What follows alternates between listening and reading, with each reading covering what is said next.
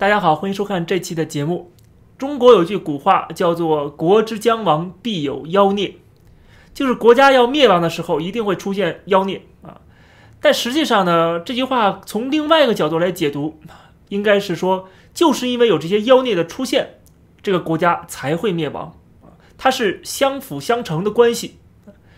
那么今天呢，这期节目我就跟大家聊聊啊，有两个妖孽最近出来作妖了。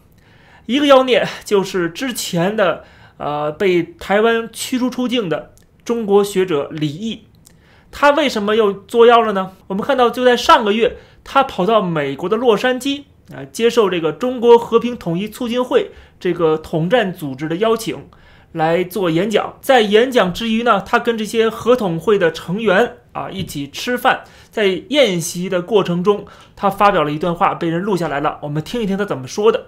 关键是大陆要做好大打早打打核战争、武统台湾的准备，准备后天早上开打的时候，你今天上午派个专机把两岸和平统一协定送到台湾。我认为明天下午告诉他，最后期限是明天下午五点半。嗯，我认为台湾一定会在五点以前签字。我是这样设想的，就是说对大陆来讲，最坏最坏的结果。就是两千台湾当局、台湾军队两千三百万台湾人民，呃呃，这个被统一如宁死，我坚决不被你统一，我就是两千三百万人给你干到底。不想说的话，很不想说的话，是这样，就是说对大陆来讲，现在打烂台湾，重建台湾，轻松一点，小菜一碟。大陆基建能力强得很。然后就是你说大陆台湾人死了怎么办？大陆有十四点一亿人，台湾现在两千三百万人，大陆移民四千六百万人到台湾，也是个小菜一碟。大家听到了吗？他说中国要做好大打核战争的准备啊，要做好这种和平台湾的准备，就用核武器把台湾炸平，把台湾人都消灭掉。他说摧毁台湾，重建台湾，对于这个中国大陆来说是小菜一碟儿。台湾人就算死光光了也没有关系，因为中国大陆还可以移民。你现在不是有两千三百万人吗？我把两千三百万人全部杀光，我这儿还可以移民过去。我移民四千六百万人啊，一倍的人到你台湾。不是仍然可以重建台湾吗？这是他的话，大家听到这是人话吗？这就是典型的“国之将亡，必有妖孽”。这个妖孽是干嘛呢？就是叫嚣战争。他讲的话其实就是过去我们痛斥的、鄙夷的那种呃叫嚣什么宁肯台湾不长草，也要解放台湾岛啊这种说这种话的这种军国主义分子啊，完全是一种翻版。李毅代表的是什么？李毅作为一个曾经在美国留学的一个中国留学生，他现在有这样的一个思想，可见就是这个从小的洗脑教育，以及后来的这个中国的改革开放，给了他们非常大的这个信心啊，或者说一种自大的这种表现啊，他们觉得他们可以随意的去践踏任何人的领土，他可以杀光任何人。当年的军国主义日本都没有说出这种话来。当时的日本人都没有说说把中国人杀光了，我们日本人可以移民到中国来重建中国，都没有说这种话啊。他现在这个李毅说出这样的话啊，这样的非常典型就是反人类的。他其实宣扬的是一种动用国家力量的恐怖主义，因为你所谓的大打核战争，难道不会伤及无辜吗？你去叫嚣对台湾去动用核武器，做好大打核战争的准备，这不仅是对台湾人的这个人命啊，根本不在乎。他对中国人自己的人命也都不在乎，啊，因为那个时候他可能自己就跑到美国去了。大家注意，这个李毅他，我不知道他现在是不是有美国身份，很可能是有的，因为在美国很多年，他很可能已经拿到美国绿卡了，至少他有美国签证，对不对？他可以随时的跑到美国去。真正的中国跟台湾都陷入一片火海的时候，他自己可以跑的，就像陈平教授，对不对？之前那个天天反美的陈平教授，在美国是在德克萨斯州是有小别墅的，所以说。出了事儿，他们可以不负责，他们可以走人啊。但是那些中国人呢？那些台湾人呢？啊，真正陷入这个战争中的这些人呢？对吧？他们跑哪儿去呢？所以说，这种人讲这种话，千万不要认为他们是认真的啊。真正大打核战争，你看看他们是不是冲到第一线？很明显，他们不会啊。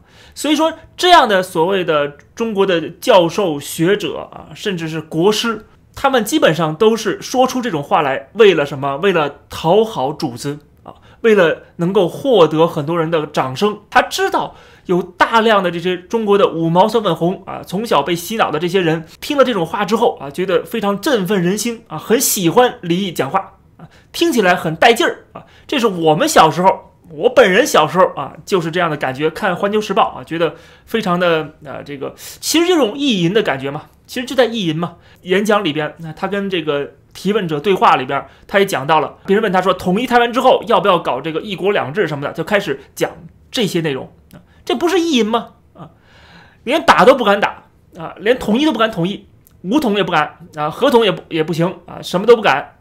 现在只敢叫嚣，美军军机都到了台湾了。过去还说啊，美国军机到了台湾之后，这《环球时报》说的啊，要炸了台湾的机场，炸了美国的军机。现在美国军机都飞走了，也没见你炸，对不对？所以说一从头到尾都是在耍嘴炮啊。那么现在又开始意淫说，统一了台湾之后，杀光了台湾人之后怎么办啊？这难道不是意淫吗？这不是写幻想的这个虚构小说吗？啊？那么，但是有人就听了就觉得很爽吗？当然有人相信啊，我们肯定是不信的，觉得他是在这个吹牛。但是相当一部分人是真的相信的啊，这也是为什么大家要把他请过来去演讲，对吧？还有人去听他讲话，就是因为觉得他说的是有道理的，觉得他说的是正确的，觉得他说的是啊，能够让我们激发我们的这个信心的啊。因为很多人确实，他们从小由于受到共产党的这种假的啊这种欺骗。所以他们真的相信共产党的这一套逻辑啊，这一套这个伟大的这个目标。由于他现在发现跟这个伟大目标实现距离越来越远的时候，发现台湾都到这个程度了，他也没有武统的动作啊。所以说现在其实有很多人是怀疑共产党是不是敢武统。那么李毅的作用就是告诉大家啊，不用怀疑，我们共产党一定会打台湾的啊，这是他的这个意思。合统是没有希望的，肯定会打仗啊。这样的话，大家就觉得安心了。哎呀，那好了，那我从小的梦想祖国统一，看来是能够完成了啊！这就是起到了一个麻痹这些五毛小粉红的作用。当然，他自己本人当然可以升官发财了啊，可以获得很多的流量了，对吧？这是他的算盘，大家心里要清楚。他并不是真的相信他说的话，或者说他说太多之后，他都啊强迫自己相信他说的话，因为。你只有相信你自己的话，你才能让别人去相信你，对不对？他必须先麻痹自己，先给自己洗脑，然后他才能够说出这种话来，脸不红啊，心不跳的。所以看到这样的一个叫嚣核战争啊，杀光这个所有台湾人的这样的一个人，被称作教授啊，真的是对“教授”这两个字的侮辱。同时呢，我们也看到邀请这样的人来啊，这个所谓的和平统一促进会啊，这个在美国的。在全世界很多地方都有的这个，啊，华人组织啊是个什么德行，我们也能心里清楚了。会花钱邀请这样的人去演讲。那么除了李毅这样的大妖孽以外啊，还有一些小妖孽啊，比如说最近我看到了一个，呃，大家都知道这个 G7 峰会在英国举行了，之前的会议啊，由这个中国的一个漫画家画。这个讽刺啊，这一些外国列强的这人叫做乌合麒麟啊，我之前都讲过了。那么乌合麒麟还上了很多的官方媒体啊，各种热捧。所以说他火了之后呢，很多人想模仿，很多人也想借此成名。比如一个网友叫做半桶老阿汤，据说他也是一个画家，他也画了一张图。这个图是什么呢？是改编了这个达芬奇的。最后的晚餐，我看这张图真的要笑出声来了。为什么呢？因为李毅是什么？是这个耍嘴炮啊，用这个口头的方式来意淫，而这个人呢是画图、画照片来意淫啊。他把这个美国描绘成耶稣基督，我看到之后真觉得他是不是美国的卧底啊？把美国形容成耶稣基督来拯救世人，然后呢，他旁边有很多的这个十二门徒，对吧？这个十二门徒是分别这几个国家，全部都是当今世界的发达国家啊，现代文明国家。我们看到有人就专门为他这张图做了说明。有人说，德法和美国貌合神离，意大利摇手拒绝，英国加拿大效忠，澳大利亚参加不了 G7，所以迟早背叛。日本端茶送核废水，印度喝某种动物液体，神了！这是预言，是深刻观察国际局势后的总结。呃，看来他对这个“国际局势”四个字是有什么误解啊？还有人说，土澳输着中国的营养液，伸手想偷钱；日本给大家满上核废水；美国用厕纸印着越来越不值钱的美元；一只娃娃企图跳上桌，边上一只二鬼子跟着起哄；印度目前病得最厉害，杯子里是与众不同的牛尿；桌上摆着的蛋糕是他们企图瓜分的中国。殊不知这是最后的晚餐，看完就一个请求，这样的画手请多一些。为什么说这个图是意淫骗这些五毛小粉红的呢？啊，就是因为这些人他接触不到比较这个正确的啊，比较呃符合现实的一些信息啊，因为他在墙内嘛。啊，他很多人是不会翻墙的，而且一直被教科书、被现在的媒体所洗脑，所以他们看到这张图就真的觉得这是反映了国际形势，他真的觉得啊，这个这是最后的晚餐，啊，就是未来这个 G 七已经不会再开了，他们要灭亡了，帝国主义都会灭亡的啊。这个 G 七峰会未来还会不会开啊？这个现实会打他们的脸的。但是看到这张图啊，这里边逻辑上是非常混乱的啊。举个最简单例子，犹大是谁？达芬奇这张《最后的晚餐》这个名作里边啊，这个十二门徒是有一个是背叛耶稣的犹大啊。这张图好像说这个犹大是谁呢？抓着这个钱袋子的是一只袋鼠，也就是暗指澳大利亚啊。那么奇怪了，说澳大利亚会背叛美国？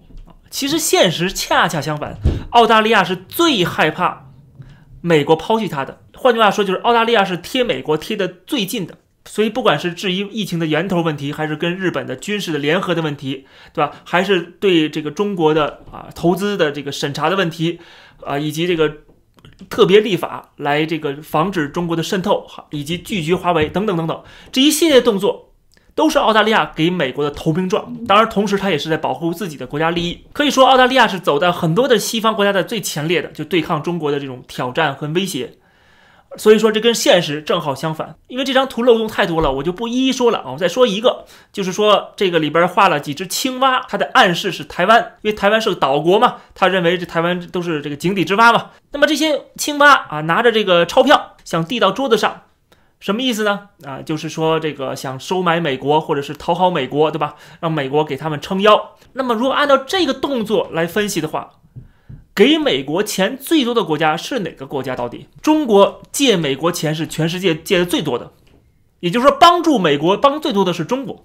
那不把中国画出一个熊猫，然后再巴结美国呢？再舔美国呢？啊很明显，中国是全世界借美国钱最多的国家，帮助美国度过它的这个经济危机，最出力最多的国家啊，而且制造最多的产品贡献给美国消费者的国家，让美国人可以用很少的钱去买这些啊低廉的这个价格的产品，这难道不是中国的对美国的贡献吗？啊，借了美国这么多钱啊，给美国制造了这么多的产品。怎么不画在这个图上呢？而且在美国的敲打你的时候，想跟你脱钩的时候，你还一百个不愿意啊，还死死的抱紧美国大腿，说啊不要脱钩啊，我们中美友好啊，这么贱的跟班儿啊，哪个国家能比得了啊？说实话，台湾都比不了。而且最搞笑的是，这里边所有国家都是动物，只有中国是个蛋糕，只有被别人瓜分的份儿啊，被别人吃的份儿啊，毫无还手之力。所以我们看到这张图，只能说这个画家啊，他是想出名儿。他是想步那个乌合麒麟的后尘啊，也成为一个爱国的御用画家，能够获得当局的赏识。但是他画的东西到底符合不符合逻辑，那就是另外一回事儿了，对吧？只要这些无知的小粉红他们能够上钩啊，能够真的相信就可以了。所以说，看到这样的妖孽啊，一个李，一个这个叫做半桶老阿汤的网友，这都是妖孽，大妖孽、小妖孽啊，一群一群的妖孽都出现了。国之将亡啊，也就临近了。这期节目就跟大家聊到这儿，感谢大家收看，欢迎点击订阅这个频道，我们下期节目再见。